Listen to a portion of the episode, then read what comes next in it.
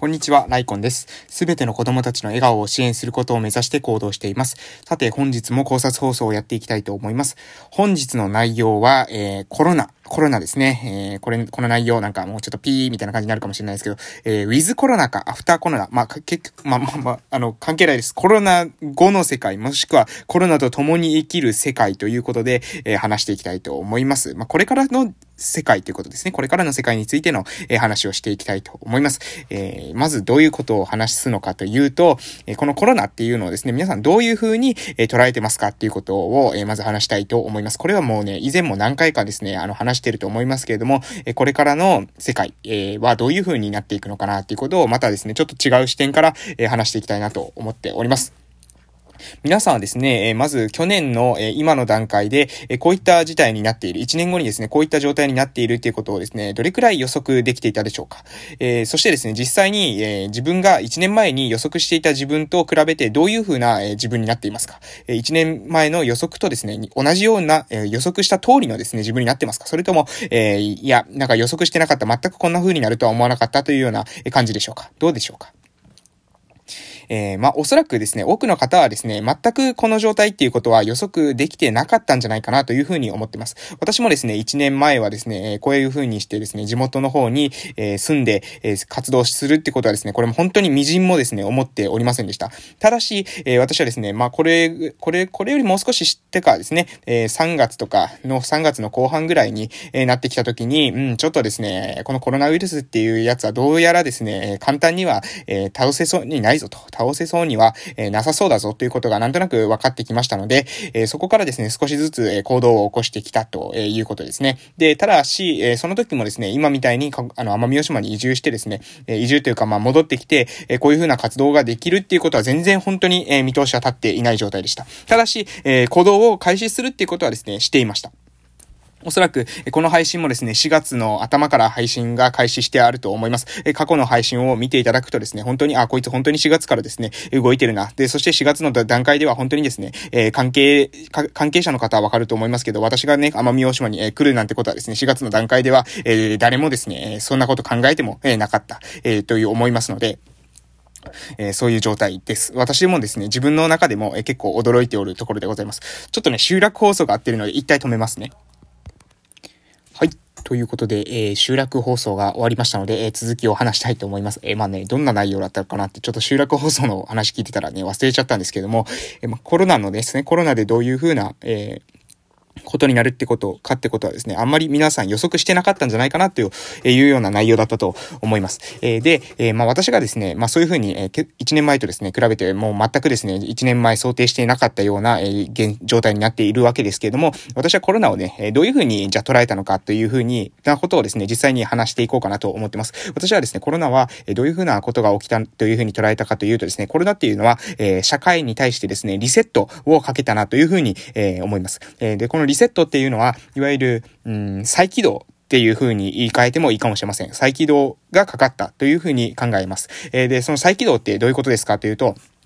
再起動というのはそもそもですね、例えばパソコンとかずっとですね、つけっぱなしにしてると、だんだんと動きが遅くなるんですよ。これを重くなるっていう風に言ったりするんですけど、こういう、パソコンとかですね、重くなってくるんですね。で、そこで、ちょっとですね、一旦再起動、まあ、一回ですね、電源を落として、もう一回立ち上げると、パソコンのですね、動きが軽くなるっていうことがあります。こういったことはですね、要するに、再起動することによって、パソコン内でですね、データの中の、不要な部分がですね、落ちて、使う部分だけが立ち上がってというようなことが起きるからです。で、これがですね、同じようなことがこのコロナでも起きてるんじゃないかなというふうに思います。要するにもうコロナがですね、来る前の私たちの、働き方っていうものは非常になんですかね、長時間労働だったし、過労だったしですね、あとですね、環境の負荷もいっぱいかかっていた大量消費、大量生産の、ような、時代、背景があったんじゃないかなというふうに思ってます。なので、そこに対してですね、コロナウイルスが来ました。で、このコロナウイルスが来たことによって、もう労働時間を強制的にですね、もう短くせざるを得なくなったり、まあ要するに効率化を求められたわけですね。効率化しなさいっていうふうに前々から言われてたんですけども、それがまあある意味コロナで強制的にせざるを得なくなったというようなところじゃないかなというふうに思ってます。なので、一旦ですね、社会がシャットダウンされて、そこからもう一回再起動がかかっているというような状態なんじゃないかなというふうに思います。なので、再起動かかるときに、必要なものは残り、必要じゃないものは消えていくというようなことが起きるだろうというふうに予測しています。そして、必要じゃないものというふうに考えたときに、都会でですね、私実際福岡で仕事してましたけれども、福岡のその周りの人たちのですね、話を聞いたり、空気を読んでいたりっていうか何ですかね、流れを読んでいるとですね、どういうことが起きているかというと、要するに不要なことに、労力を割いていたというか、コストを割いていたというか、ある意味ですね、あぐらをかいていたっていうんですかね、今までの、今の現状にあぐらをかいていたところっていうのが今結構ですね厳しくなっているなというふうに思ってます。で、そういう場所は効率化を迫られたりして、今ですね成長できていないんですね。要するにもう止血に忙しいというような状況です。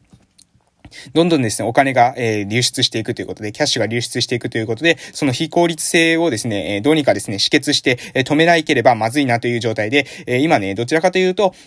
成長の方に投資するというよりは、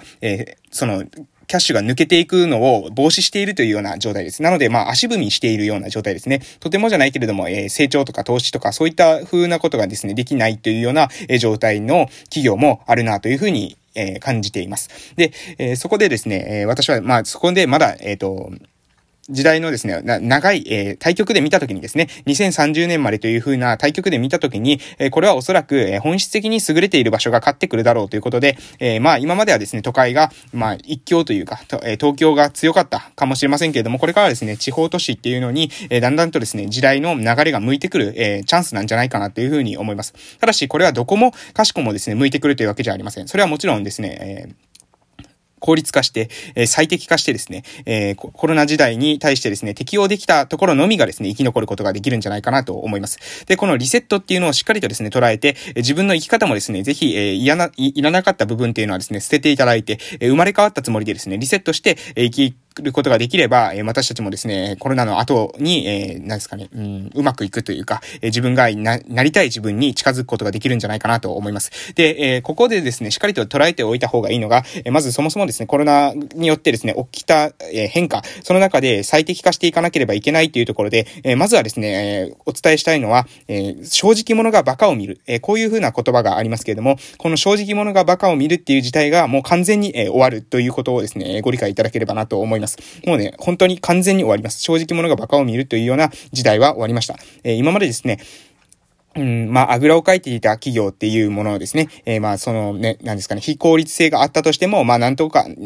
ですね、パワープレイでやってきたというような企業が、もうだんだんとですね、厳しくなってきます。で、正直者、しっかりとですね、毎日、厳しいというか、普段の平時から、努力を淡々としてですね、コツコツとして毎日効率化をですね、重ねてきた、堅実な運営をしてきた企業っていうものが生き残っていくんじゃないかなと思います。個人においても、やっぱりですね、この調子に乗ってですね、ガンガン拡大してたりですね、もう俺は絶対負けないんだみたいな感じで、走り回ってた人はですね、だんだんですね、もうこのコロナでゴツンとこけてしまったんじゃないかなと思います。これからの時代というのは、悪いこともいいことも、一気にですね拡大します。広まります。もう本当オンラインっていう文化が今度コロナでですね一気に広まりました。オンラインという、ものが非常に身近になりました。キャッシュレス決済だって非常に、身近になってます。こういうようなテクノロジーがどんどんですね、入ってきてます。もうやっぱりですね、リモートとかっていう考え方がもう多分全く、前とですね、違うものになってるんじゃないかなと思います。リモート面接だってですね、私だって実際ですね、今回ですね、働くにあたって、リモートで面接を行いました。これはですね、考えられなかったことですね。以前だったら、リモートで面接するなんてことは、想像されて考えてもなかったことだと思いますけれども、今回はですね、そういった風なことを実際に行ってます。これからの時代は、悪いこともいいことも、一気に広がります。地理的なですね、条件を超えて、オンラインは世界中繋がってますので、本当にですね、悪いことすれば、それは一気に広がるというところです。なので、この配信を聞いてですね、周りの人の中で、もしかしたらね、自分の生活を改めよう、リセットして頑張ろうというふうに思う人がいるかもしれません。その人がいたらですね、決してその人たちに、お前は前はこんなことしてたのにいきなりそんなこと言ってもっていうふうにしないでほしいんですね。その人たちが変化しようとするのをぜひですね応援してほしいなというふうに思います。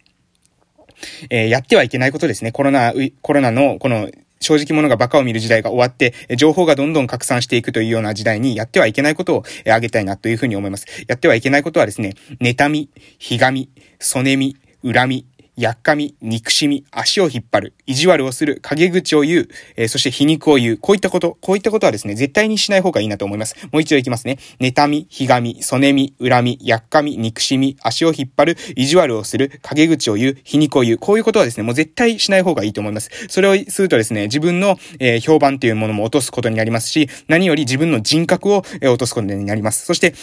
あなたの人格が落ちたということは、瞬く間にですね、千里を、人の噂は千里を駆け巡るじゃないですけれども、オンラインになったので、もう千里どころじゃ済まない。世界中にですね、自分が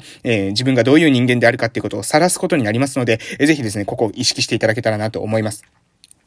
もし今までの過去にこういったものがある、妬みとかですね、恨みとかやっかみの心があるという人はですね、それをですね、ぜひやめていただければなと思います。せっかくですね、コロナで社会にリセットがかかったので、自分の生活にもですね、リセットをかけていただければなと思います。ただし、あなたが昔ですね、持ってきた過去っていうものが完全に消えるわけではありませんので、最初はですね、自分が変わったとしてもですね、決して周りの人は信じてくれません。信じてくれないというふうに思っていただければと思います。もう基本的にはですね、そんなことしてまた調子がいいんだからみたいな感じで扱われます。しかしですね、それを貫いて、このリセットにですね、最適化された人間になれば、2030年っていう時に、このスパンで見るとですね、長期のスパンで見ると、必ずあなたの方が、ここで生まれ変わってよかったというふうなことになってくると思いますので、ぜひですね、